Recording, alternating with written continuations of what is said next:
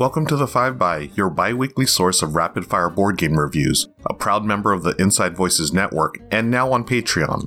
In this episode, Christy finds meaning in the flowers of Tussie Mussie, I pay attention to the saber-toothed tiger of Honga, Mason builds Egyptian monuments in Imhotep Duel, and Ruth crosses into the land of a thousand and one nights in five tribes.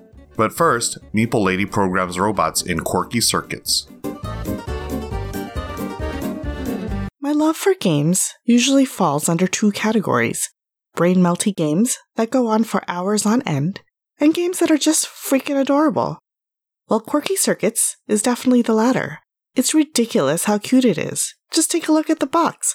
Front and center, there's a kitty cat on a Roomba, surrounded by its cuddly friends a sushi robot, a fossil dog, and a garden bee. Quirky Circuits, a two to four player game published by Plaid Hat Games in 2019, is designed by Nikki Valens with adorable artwork by Danilyn Reyes. The game takes about 15 to 30 minutes, and while I love adorable games, those types of games have to have some substance for me. It just can't be mindless fluff, because I most definitely would not want to play it again. Luckily, Quirky Circuits is a game I love playing again and again. The game comes with four miniatures of a cat, robot, dog, and bee, a deck of command cards for each animal character, and a sturdy spiral laminated notebook filled with scenarios of increasing difficulty. The game recommends playing the first scenario to get a sense of how the game plays, and then moving chronologically through the scenario book. I usually just start with the first one, and then let everyone else decide how difficult of a challenge they'd like to undertake. Setup is easy. You just turn the notebook to whichever scenario you want to do, and it lists which character is in play, what the scenario's objective is, and how to set up the board. The notebook opens so that the text is on one page and the gridded board is on the other. Players will have a fixed number of rounds to complete the objective, and that's indicated by the battery marker on the right side of the board, which moves down as each round is completed. Take the matching command cards for whichever animal is in play and deal out 4 to 5 cards per player, depending on how many are playing the game. Scenarios and quirky circuits include collecting all the dust bunnies and delivering various things such as seed packets, food, and fossils before the battery level hits zero. So now, gameplay. This is the part of the game that completely surprised me, because I initially thought it would have totally fallen flat for me but our games ended up being so much fun. Chaotic fun, but fun. And here's the kicker players can't tell other players what cards they have, and they aren't allowed to communicate with each other during the rounds. There are three phases in a round. The first part is programming. Players all simultaneously, and in whatever order they want to, play cards face down into one line next to the board in order to program the animal. It's a little bonkers, but there's a lot of intense staring across the table because there is no talking. Command cards each give a simple command, either movement or rotation, and in various amounts. On the back of each card, you can see if it's a movement or rotation cards, so players aren't completely blind when placing cards down in this phase. Players can also play any number of cards, unless they have a yellow command card, which then must be played first before any other card from their hand. Don't forget though, players are working together to complete this objective. The rulebook does suggest that if you have to say something, you can do it with a beep boop robot talk. It turns out there's a million and one ways to inflect those two words. When players don't want to play any more of their cards, they place their hands on the table. The second phase of the round is the execution phase. One at a time, players turn over the cards in the line and see where the kitty cat on the Roomba goes. They often bump into things or get stuck in a corner, but if you program those cards just right, it's so freaking satisfying. It's kind of like watching those videos on Twitter where someone makes an impossible hole in one shot. Granted, you can spend time calculating your odds of which card might have gotten played, as each deck tells you how many of each type of cards are in it. Or you can just dive right in and hope for the best, and watch the cards unfold and delight in watching where the robot will go next. The last phase of the round is reset. Players draw back up to their hand size, you move the battery marker down a level, and continue playing until you've completed the scenario objective or you've run out of rounds. Quirky Circuits is a great family game that's easy to jump into. But if you don't like silly fun or cooperative games, then Quirky Circuits will not be for you. But for casual game nights with all levels of gamers, this is perfect. It makes you want to play it again and again, and hopefully this time you'll clean up all the dust bunnies without running into too many chairs. And that's Quirky Circuits. Thanks, Plaid Hat Games, for sending me a copy of this game. This is Meeple Lady for the 5 by. You can find me on Facebook, Twitter, and Instagram as Meeple Lady, or on my website, boardgamemeeplelady.com. Thanks for listening. Bye. When I first heard about the card game Tussie Mussie, I thought the title was just a catchy nonsense name for a game. As it turns out, a Tussie Mussie was a symbolic flower bouquet in the Victorian era. The various types of flowers had specific meanings, so you could give flowers to a friend or romantic interest and send them a kind of message. So, no emojis or memes back in the day, but they did have this coded language of flowers. Tussie Mussie is a wallet game with 18 cards. It is designed by Elizabeth Hargrave and published by Button Shy Games. The art is by Beth Sobel. Tussie Mussie essentially consists of an I split you choose mechanism in which player A draws two cards, puts one face up and the other face down, and offers them to player B. Player B chooses a card, and player A gets the remaining card. This continues until each player has four cards, and then the round is scored according to each person's tableau. A full game consists of three rounds. The cards in Tussie Mussie depict various flowers and offer different ways of scoring points. Some of the cards carry their own points, and this is depicted on the cards with hearts. The majority of the cards work by scoring other cards or scoring some feature of your tableau. For example, the violet card gives you one point for every purple card you have at the end of the round. Your cards stay face up or face down throughout the round according to their orientation when you acquire them. Your face up cards constitute your bouquet, and your face down cards are called keepsakes. Some cards will take this into account, such as the Amaryllis, which gives you points for cards in your bouquet, or the Snapdragon, which allows you to change the orientation of up to two of your cards before scoring.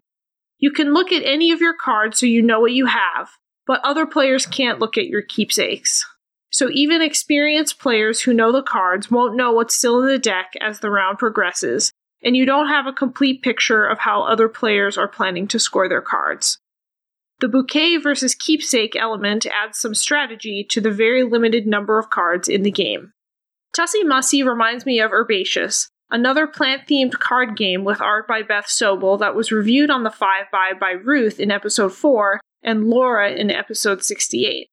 Herbaceous features a similar mechanism in which the active player chooses between two cards, but instead of the rejected card going to an opponent, it goes into a communal pile and becomes available for others to take. I think of Tussie Mussie as a microgame version of Herbaceous that will fit in your back pocket. With fewer cards, the pacing isn't quite the same and the decisions are more straightforward. I found that two players is a good number because you won't have any downtime between turns, but it's a quick game anyhow, so you'll be able to accommodate two to four players easily. Like Herbaceous, Tussie Mussie offers a solo mode. The solo version is designed by Mike Mullins and adds a few extra cards. You play against an imagined opponent as if you are a florist having an employee assist you. The employee will make bouquets alongside you, but you don't want theirs to outshine yours. You make a series of card choices based on an added set of turn cards that specify how to play each turn. For example, on your first turn, the turn card might tell you to deal one card face up and one face down, then choose a card with the other one going to your opponent, and turn either both face up or both face down.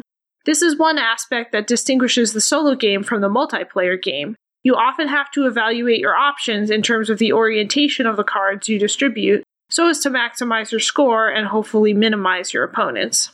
There are no fiddly actions or details to keep track of for the opponent other than scoring, and I like the variety that the turn cards add to the game.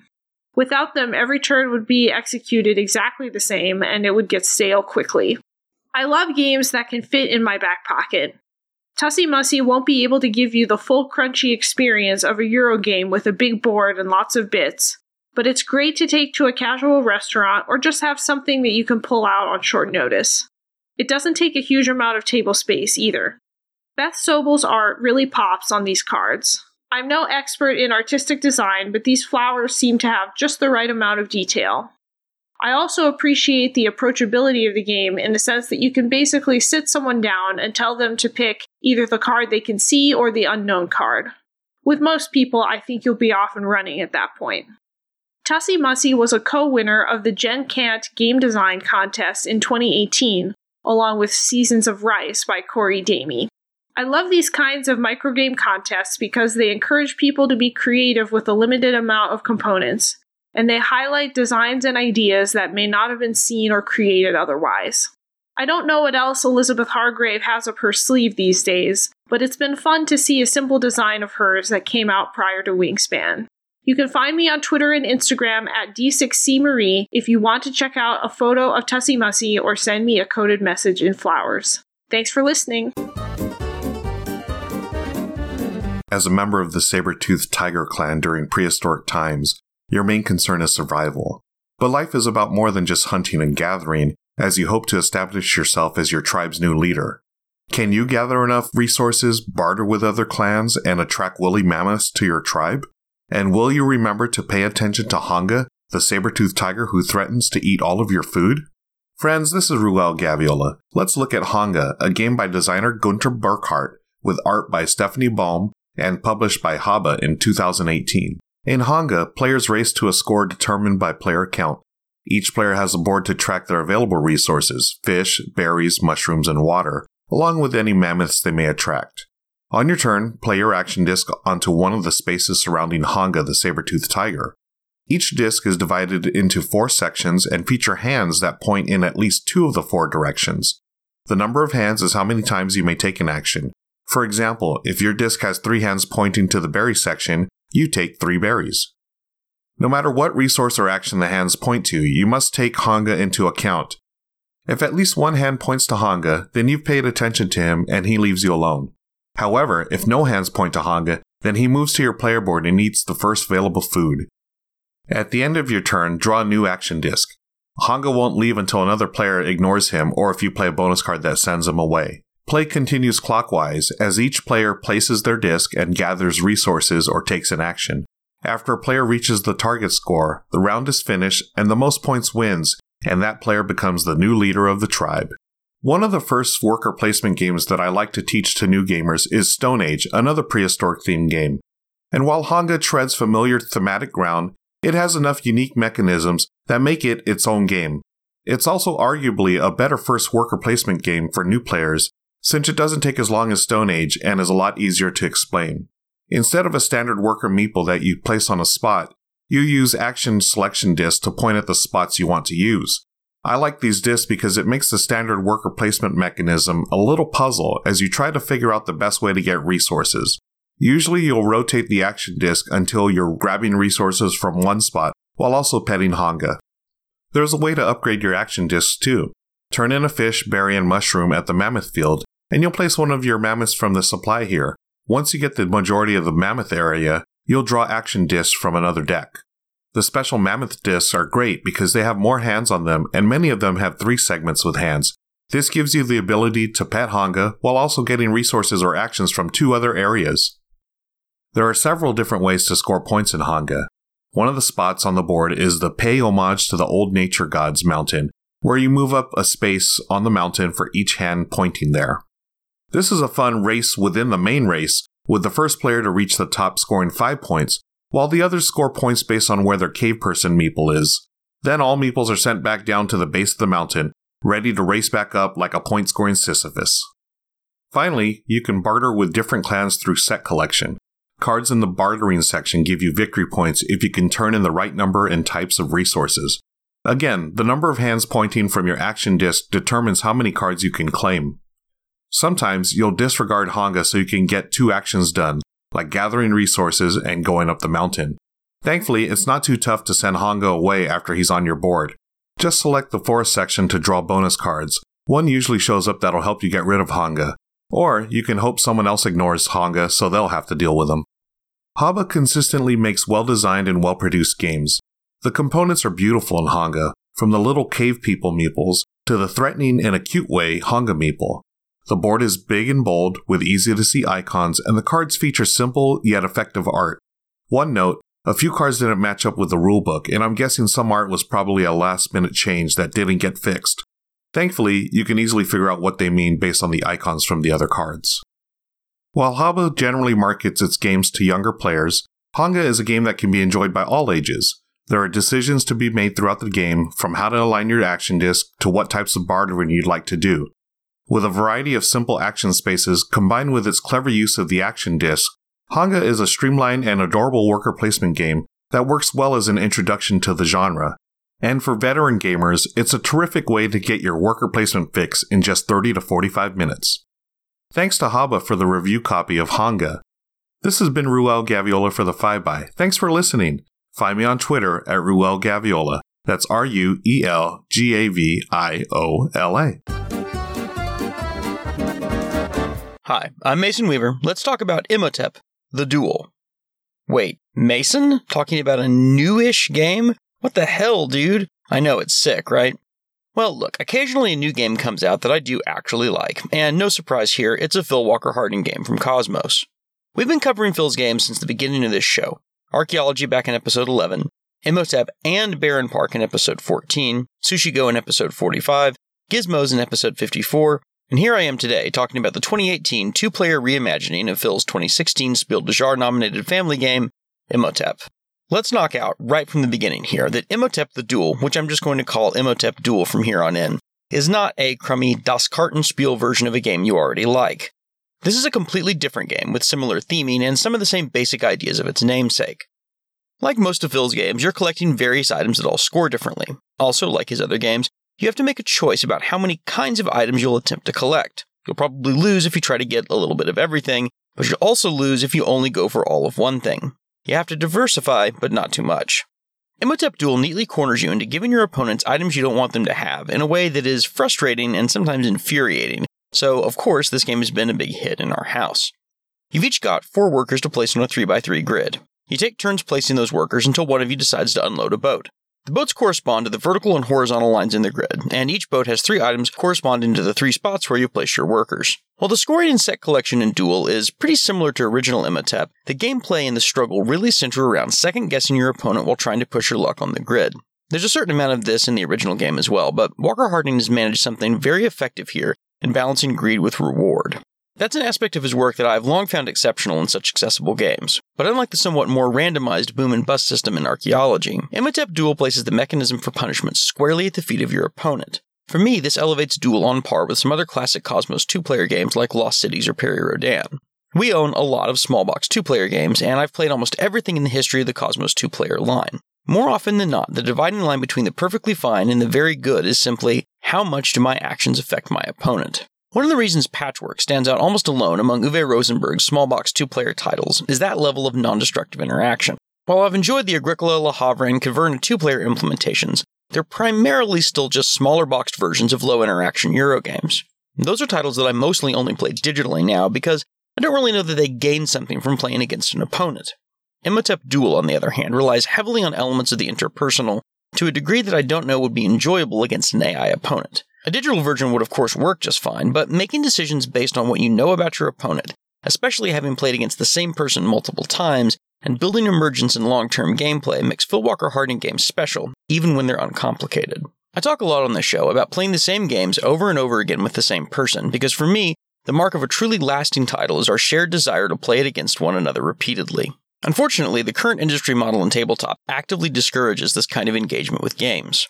Because the margins are so thin, a medium sized publisher without cash flow from evergreen and classic titles has to put out dozens and dozens of games each year, hoping one of them will stick. You buy all those games because those same publishers give review copies to media outlets which rely on reporting the hottest games possible to keep your viewership and listenership. It's ultimately a self defeating model because without the investment of serious time and development, almost none of the medium sized publishers will end up with the evergreen titles they're looking for to consistently fund their other releases and operating costs. So, in this desperate churn of the constant release cycle, we get 3,000 games a year, maybe 10% of which are good. Of those 300 games, maybe 10% are great, which is still 30 games a year, or more than two new games every month. Even if you only bought and played the truly great games, that's still something like $1,000 a year, and for most people, wouldn't leave much time to get old favorites to the table. I'm in a position now where I'm actually only interested in playing the good games because, frankly, playing great games is pretty exhausting. They're mostly large, expensive, and complex. I'd prefer to take the pool of good games and just pick the 10% that appeal to my taste and theme and aesthetics. No dragons, no capes, no spaceships. Of those 30 games, maybe 10 of them might be great at two player.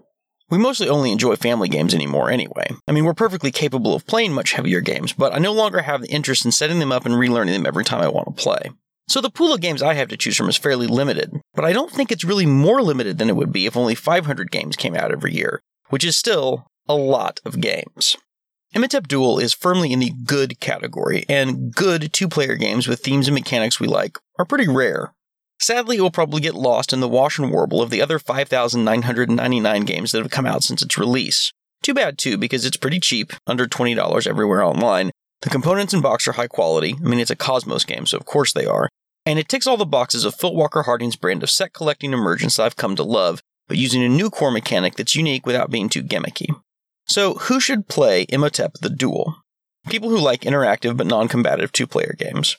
People who like Phil Walker Harding games people who like set collection games, and people who long for the halcyon days of shipping goods up and down the Nile. I give Imhotep the Duel 1300 out of 1300 years before Common Era when this game is nominally set. I'm Mason Weaver. You can find me on Twitter and occasionally Instagram at Discount Compost. Hello, 5 by listeners, it's Ruth here. Today I'm talking about a game that has been put on and off of my list of titles to cover more times than I can count. That's because while I love playing the game, I have a hard time recommending it, and not for the reason many people seem to expect. I have no qualms recommending a game with the caveat that it doesn't work well for players who freeze up when considering options. I do have major problems recommending a game that was released with a terrible production decision made that nobody involved seemed to even consider would be offensive as all get out. The problem has technically been fixed, but the fact that original copies were released as they were is a problem. So here we go.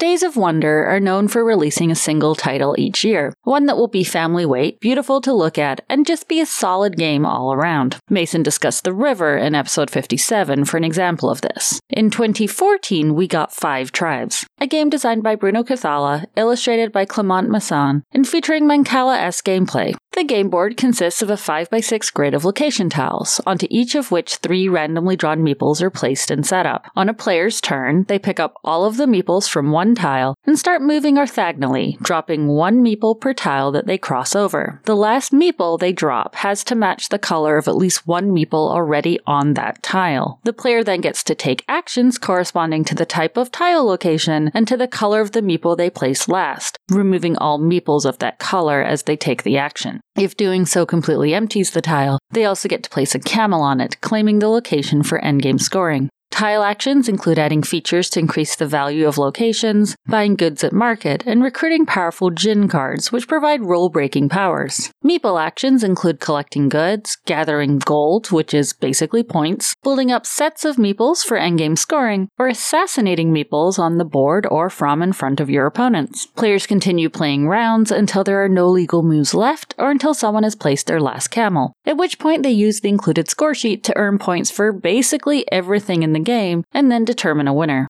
Five Tribes takes randomness to the max. Each player turn changes the options for other players so dramatically that you can't plan ahead in this game. It's all about responding strategically to what's in front of you, which means you can get a lot of downtime if players are struggling to assess their options. Playing the game means having an idea of the action you want to take to reduce the options you're considering, but not being so tied to that idea that you spend forever looking for a move that doesn't exist. Added to the decision space is the fact that each round begins with a turn order auction in which players bid their points. You want to be sure you're not giving up more than you're likely to earn on your turn. So I really recommend setting aside the idea that going first is better and only bidding high if you've seen a fantastic move on the board that you don't want others to mess up before you get there. Honestly, most of the time in our games, players don't bid anything or bid really low, and that's how it ought to be. The auction does get a little different in the two player game, as at this player count, each player gets two turns per round, and so they might wish to bid in such a way that they get to take consecutive turns, letting them set up a move on the first turn that'll earn a lot of points on the second. For this reason, a lot of players actually only like to play five tribes at two, since there's that bit more control and a lot less downtime. I like the game at 3 and 4 as well as at 2, but the group does need to be right for those games not to get frustrating. Five Tribes is a fun, quick, if you force yourself to take a chance on the best moves you've spotted, and relatively easy to teach game. But then there's the production issue I mentioned at the beginning. If you were to go out and buy the game now, as well as various goods in the marketplace, you'd also find cards representing fakirs. These cards are turned in to increase the value of other actions in the game. But in the original release, those cards were slaves that players purchased at the market to increase the power of their actions later on. An apparent nod to historical accuracy, according to the initial publisher response, the cards featured emaciated, dark skinned men hunched dejectedly and manacled at the ankles, ready to be used as essentially a wild resource. Why this ever got to publication is astounding. Days of Wonder's argument that Persian culture had slaves means absolutely nothing in a game based on the fantasy of Scheherazade's tales of magic and jinns. Perhaps including someone from the region depicted in the development process might have been a good idea. If you include slaves as a resource in a piece of entertainment, you had damn well be making a statement about the use of said slaves. And unlike the excellent game Freedom the Underground Railroad, the statement here appeared to be that the publisher saw no problem in treating a human being as something to buy and exploit for better actions. They eventually stopped doubling down on their claims of accuracy and replaced the cards with the fakirs, but it should never have been there in the first place. In the end, Five Tribes is a game I still have and I still play, but I don't feel comfortable recommending it without stressing that it was a very questionable release. Try before you buy, given the polarizing gameplay that many don't like, and if you do buy, I would suggest the secondary market to limit publisher gain, though you will want to carefully assess what cards are being included in an older copy. Until next time, you can find me on Twitter at Ruth. That's an R, four O's, and an F. Thanks for listening. This has been the 5 by, your five-stop shop for rapid-fire board game reviews. Follow us on Twitter at 5 by Games, like us on Facebook at facebook.com slash 5 by Games, join our BGG Guild number 2810, listen to us on Apple Podcasts, Stitcher, Google Play, or wherever you get your favorite podcasts, and check out our website at 5bygames.com. If you like what we do here on the 5 by and want to support our work, visit our Patreon page at patreon.com slash 5bygames. Thanks for listening, and happy gaming! 5 by is part of the Inside Voices Network. Find more of our great content, like Great Way Games, at InsideVoicesNetwork.com.